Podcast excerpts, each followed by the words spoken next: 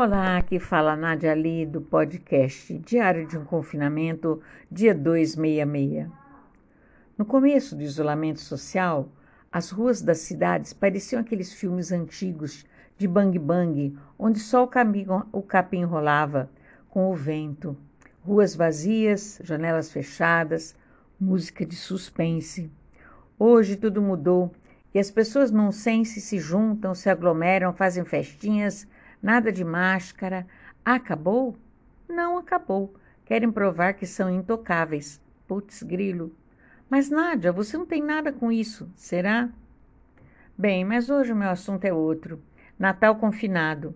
Luzes piscando sozinhas nas janelas, na mesa apenas um tender, uma mini maionese e panetone gourmet que o mano trouxe.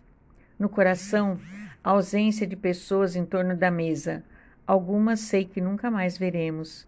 Ecos de risadas, momentos inesquecíveis, fotografias inusitadas e só.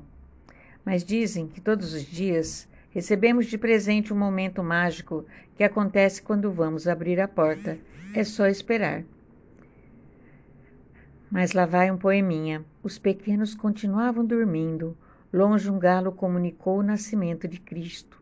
Papai Noel voltou de manso para a cozinha, apagou a luz, saiu pela porta dos fundos. Na horta, o luar de Natal abençoava os legumes. Mas sabem, teve uma noite, véspera de Natal da minha infância, em que resolvi pegar Papai Noel no pulo. Fingi que dormia. Meus sapatos ao lado da cama esperavam. Num instante, vi um homem sem roupa vermelha, rosto cansado, ar bondoso. Aproximou-se e depositou aos meus pés um pacotinho. Fiquei presa ao encantamento.